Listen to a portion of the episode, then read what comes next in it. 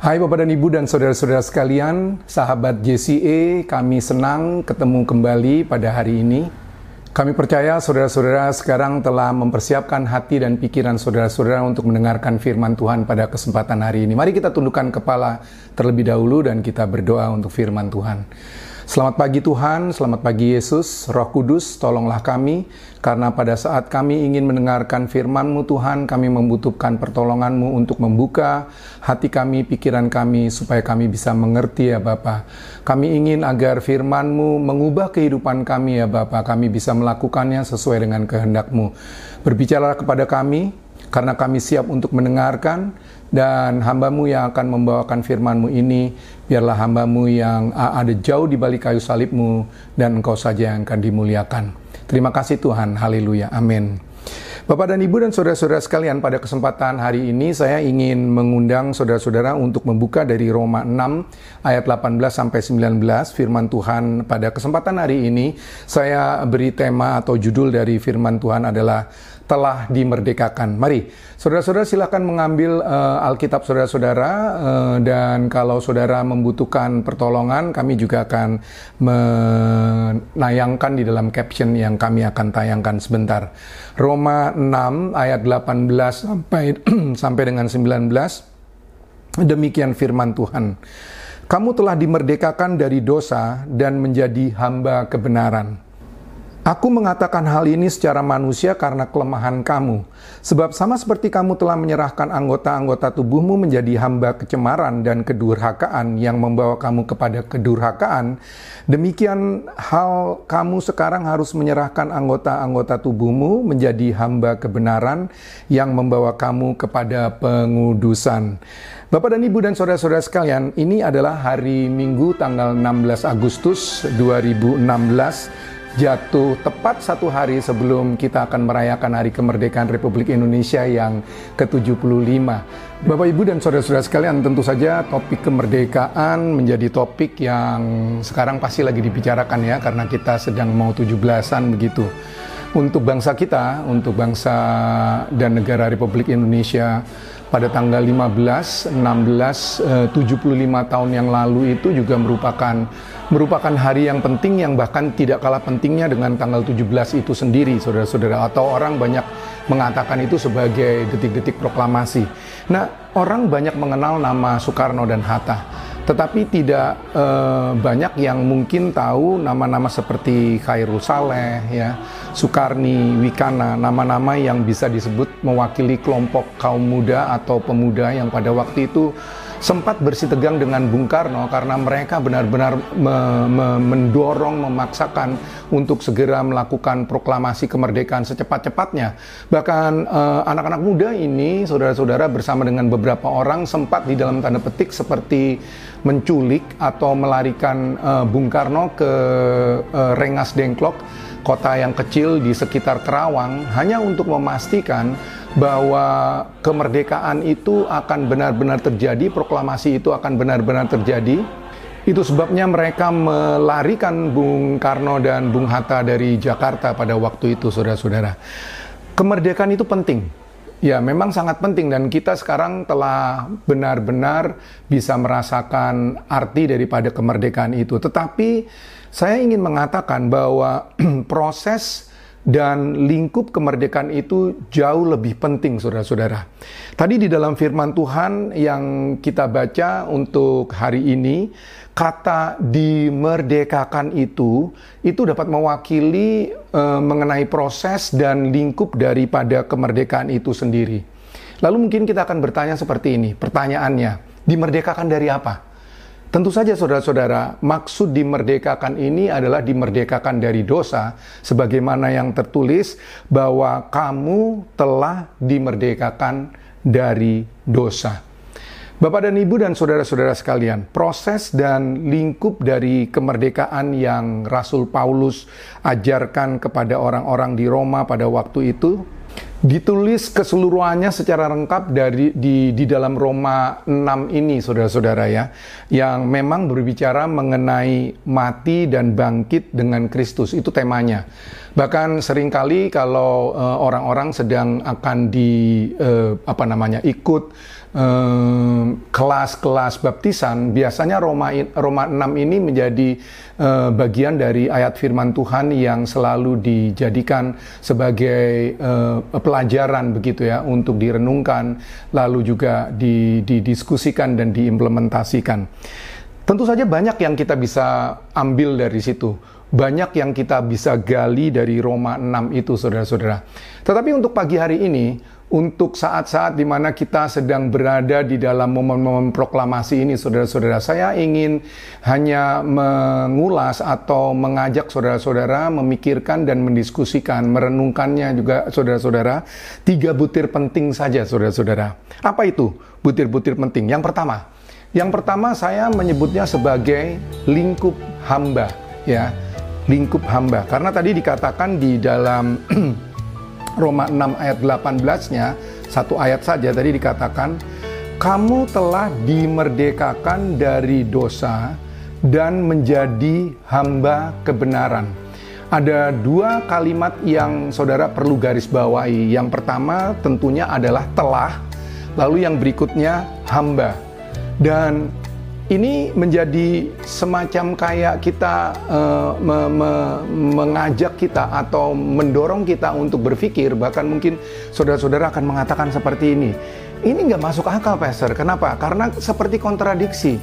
Bagaimana mungkin bisa dikatakan telah dimerdekakan tapi masih atau tetap menjadi hamba?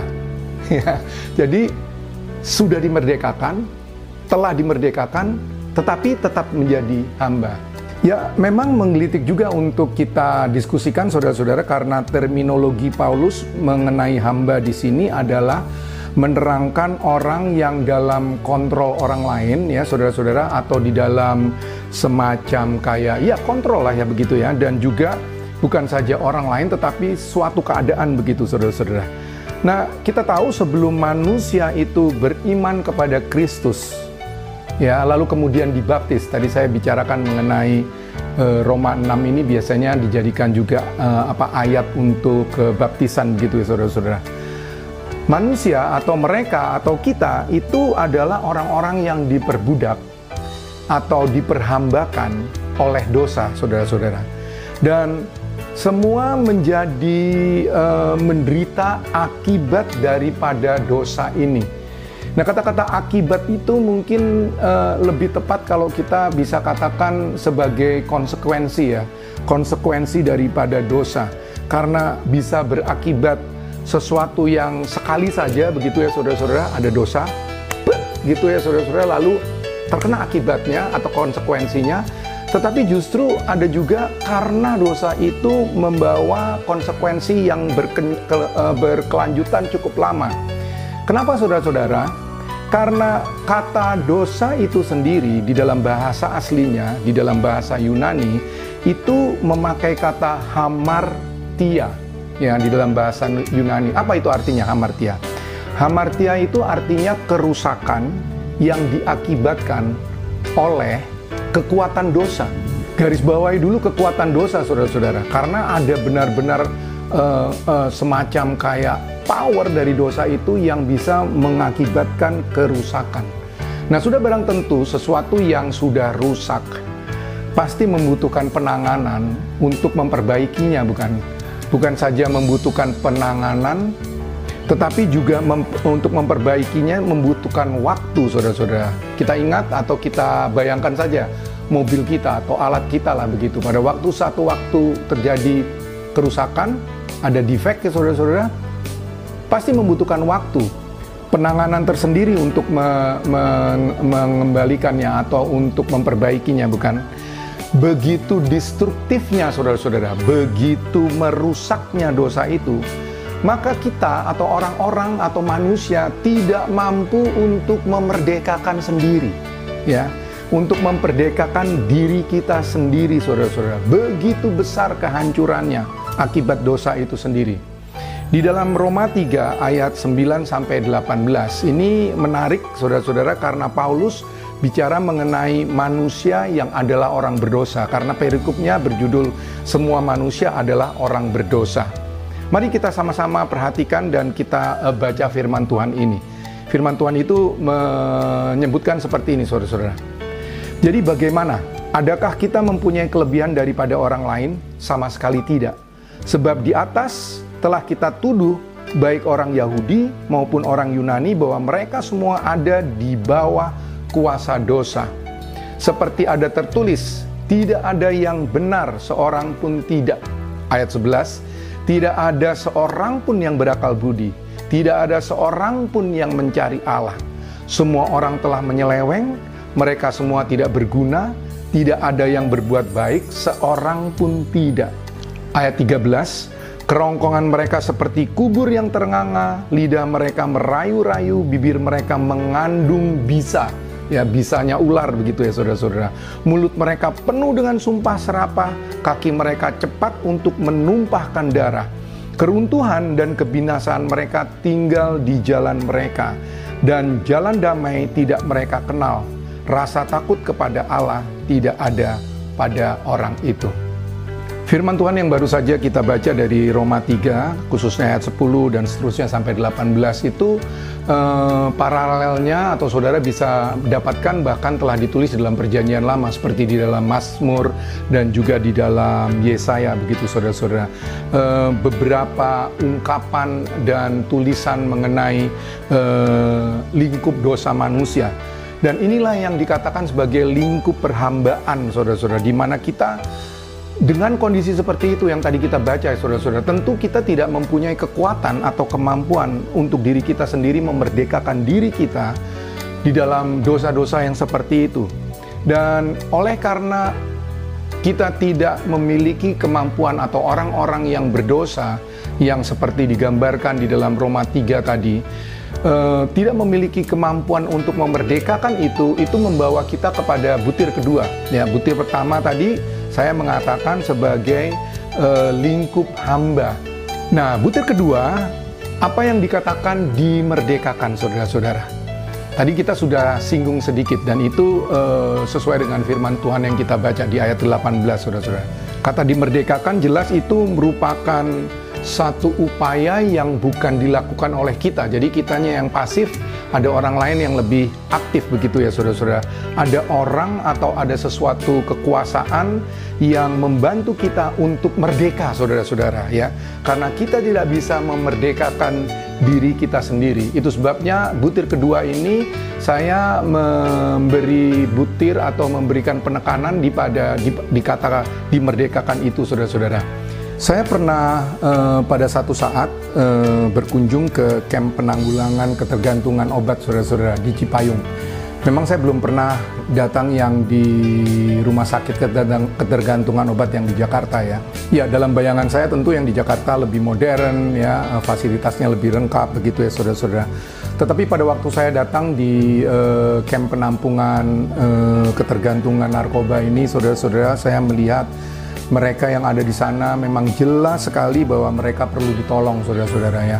Mereka dalam kondisi yang tidak bisa menolong dirinya sendiri begitu karena begitu destruktifnya eh, pengaruh dari narkoba itu saudara-saudara ya, begitu menghancurkannya begitu saudara-saudara.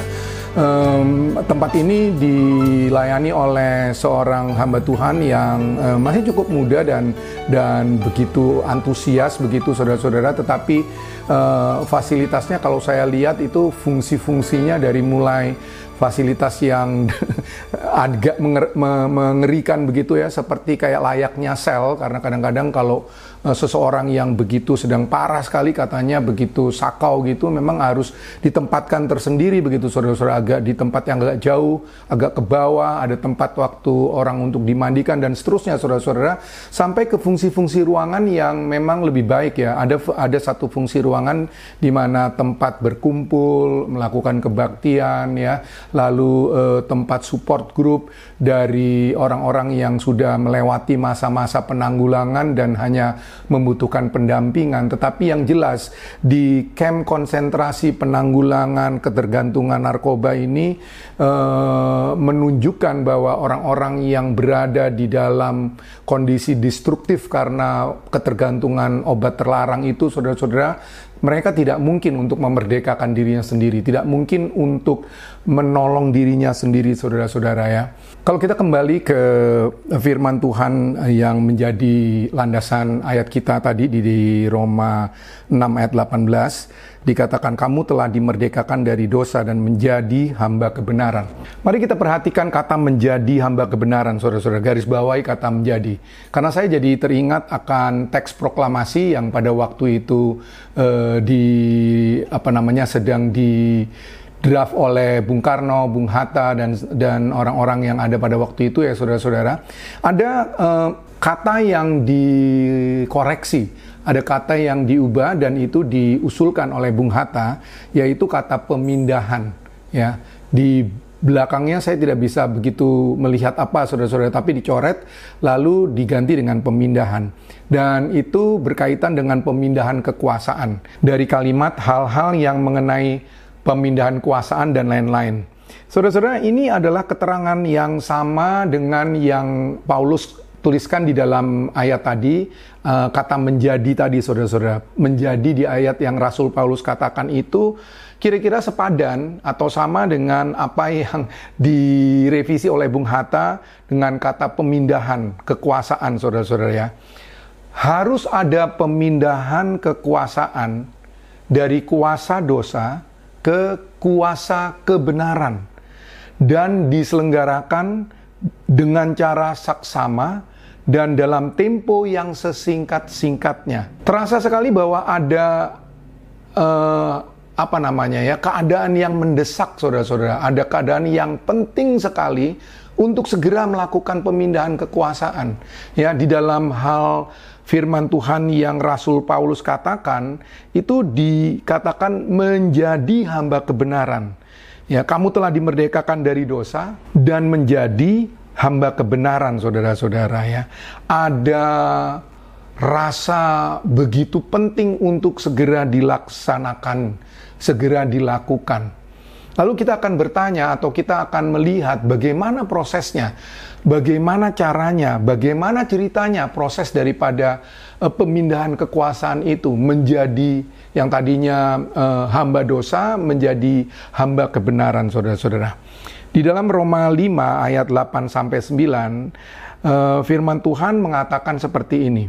Akan tetapi Allah menunjukkan kasihnya kepada kita oleh karena Kristus telah mati untuk kita ketika kita masih berdosa. Lalu ayat 9-nya, lebih-lebih karena kita sekarang telah dibenarkan oleh darahnya, kita pasti akan diselamatkan dari murka Allah.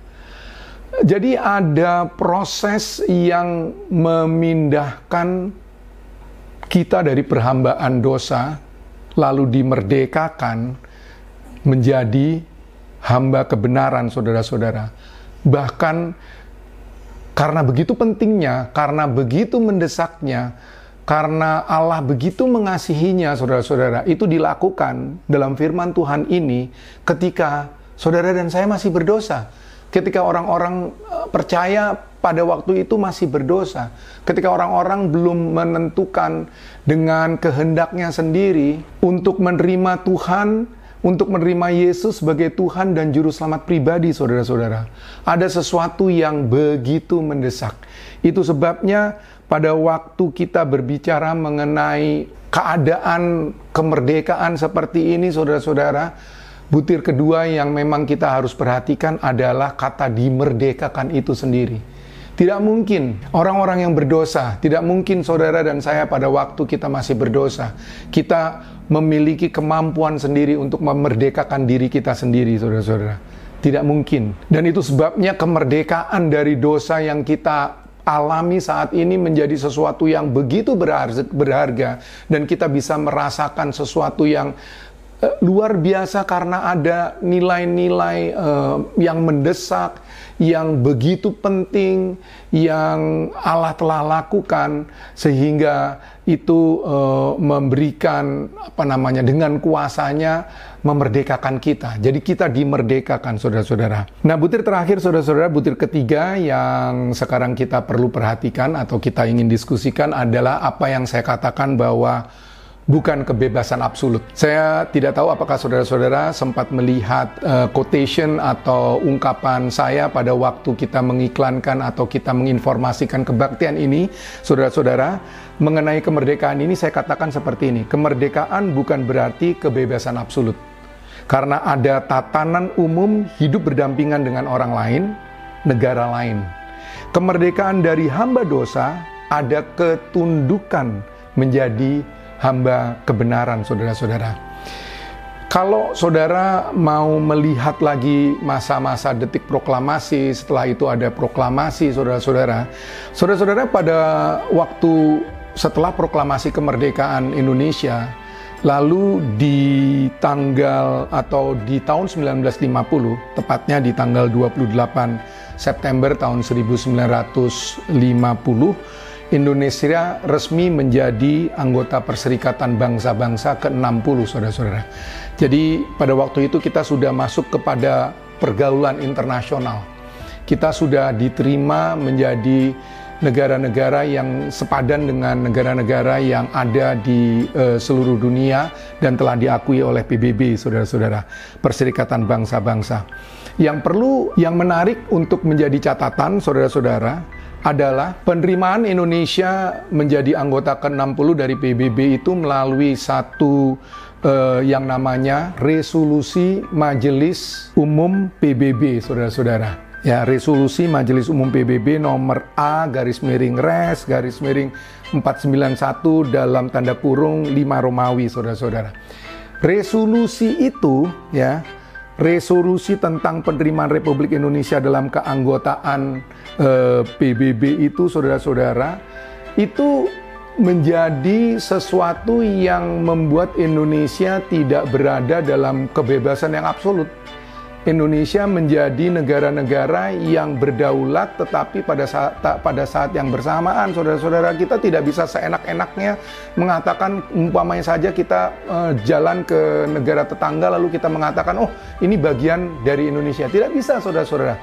Ada resolusinya ada kesepakatannya. Itulah sebabnya saya mengatakan bahwa kemerdekaan tidak berarti itu merupakan kebebasan absolut saudara-saudara di dalam firman Tuhan, di dalam uh, uh, Roma 6 ayat 18 tadi, firman Tuhan mengatakan kamu telah dimerdekakan dari dosa dan menjadi hamba kebenaran. Salah satu arti kata hamba adalah orang yang beribadah kepada Allah. Ya, itu tertulis di dalam Yesaya 56 ayat 6. Dikatakan sebagai orang-orang yang menggabungkan diri kepada Tuhan untuk melayani dan untuk menjadi hamba-hambanya.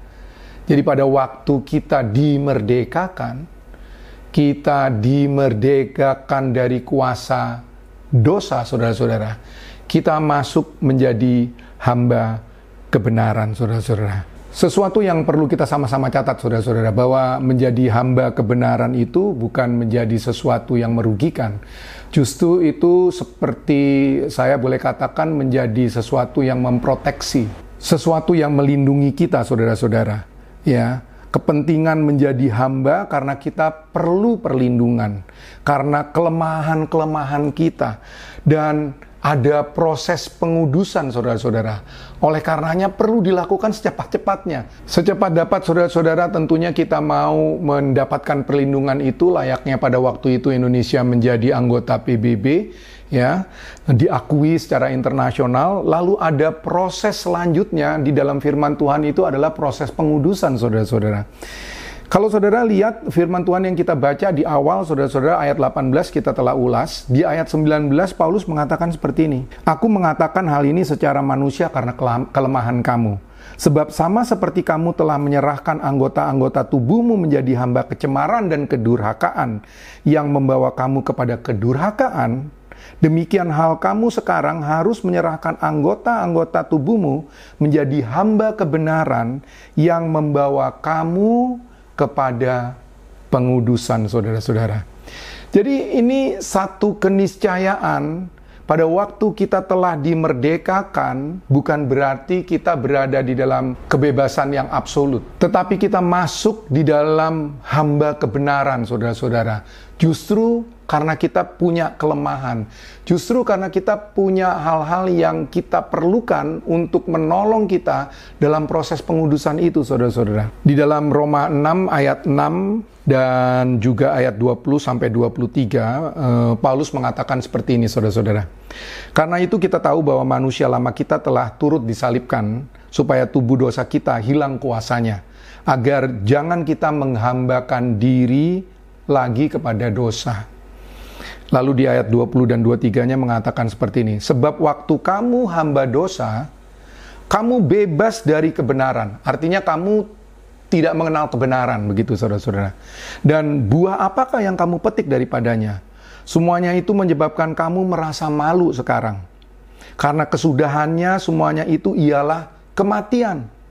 Tetapi sekarang setelah kamu dimerdekakan dari dosa, dan setelah kamu menjadi hamba Allah, kamu beroleh buah yang membawa kamu kepada pengudusan dan sebagai kesudahannya ialah hidup yang kekal. Sebab upah dosa ialah maut, tetapi karunia Allah ialah hidup yang kekal dalam Kristus Yesus Tuhan kita. Sesuatu hal yang luar biasa.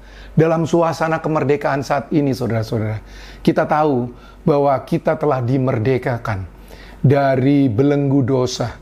Ya saudara-saudara, tetapi kita tidak berada di dalam satu ruang yang hampa, yang absolut, tetapi ada kuasa Tuhan yang akan menolong kita untuk pengudusan saudara-saudara. Saya ingin mengatakan selamat merayakan kemerdekaan Republik Indonesia yang ke-75 tahun untuk saudara dan kita semua. Ya, tetapi saya juga ingin mengatakan seperti ini saudara-saudara. Selamat merayakan telah dimerdekakan dari dosa oleh kasih karunia Allah yang merelakan Yesus Kristus mati memerdekakan hidup kita dari dosa. Merdeka. Mari saudara-saudara kita sama-sama mengakhiri firman Tuhan ini dengan berdoa mengucapkan syukur kepada Tuhan. Bapak kami yang dalam sorga, terima kasih. Kami memiliki kesempatan di saat-saat merayakan kemerdekaan Republik Indonesia yang ke-75 tahun. Kami juga mendapatkan firman Tuhan yang kembali mengingatkan kami bahwa kami telah dimerdekakan dari dosa-dosa kami. Biarkanlah Tuhan Engkau menyertai kami senantiasa pada saat-saat kami berjalan di dalam pengudusan yang Engkau telah berikan kepada kami saat ini ya Tuhan Yesus. Dan biarkanlah kami terus menyerahkan tubuh dan roh jiwa kami Tuhan di dalam uh, pengenalan akan kebaikan-Mu ya Tuhan Yesus, dalam kebenaran firman-Mu ya Tuhan Yesus, dalam persekutuan yang menyenangkan melalui kebaktian-kebaktian maupun persekutuan-persekutuan yang kami uh, lakukan ya Tuhan Yesus. Dan di sanalah kami percaya Tuhan Engkau terus memberkati kami dan Engkau terus membangun kehidupan kami. Terpujilah namamu, terima kasih ya Tuhan Yesus, di dalam nama Yesus Kristus kami telah berdoa dan telah menyerahkan eh, firman-Mu untuk kehidupan kami. Haleluya, amin.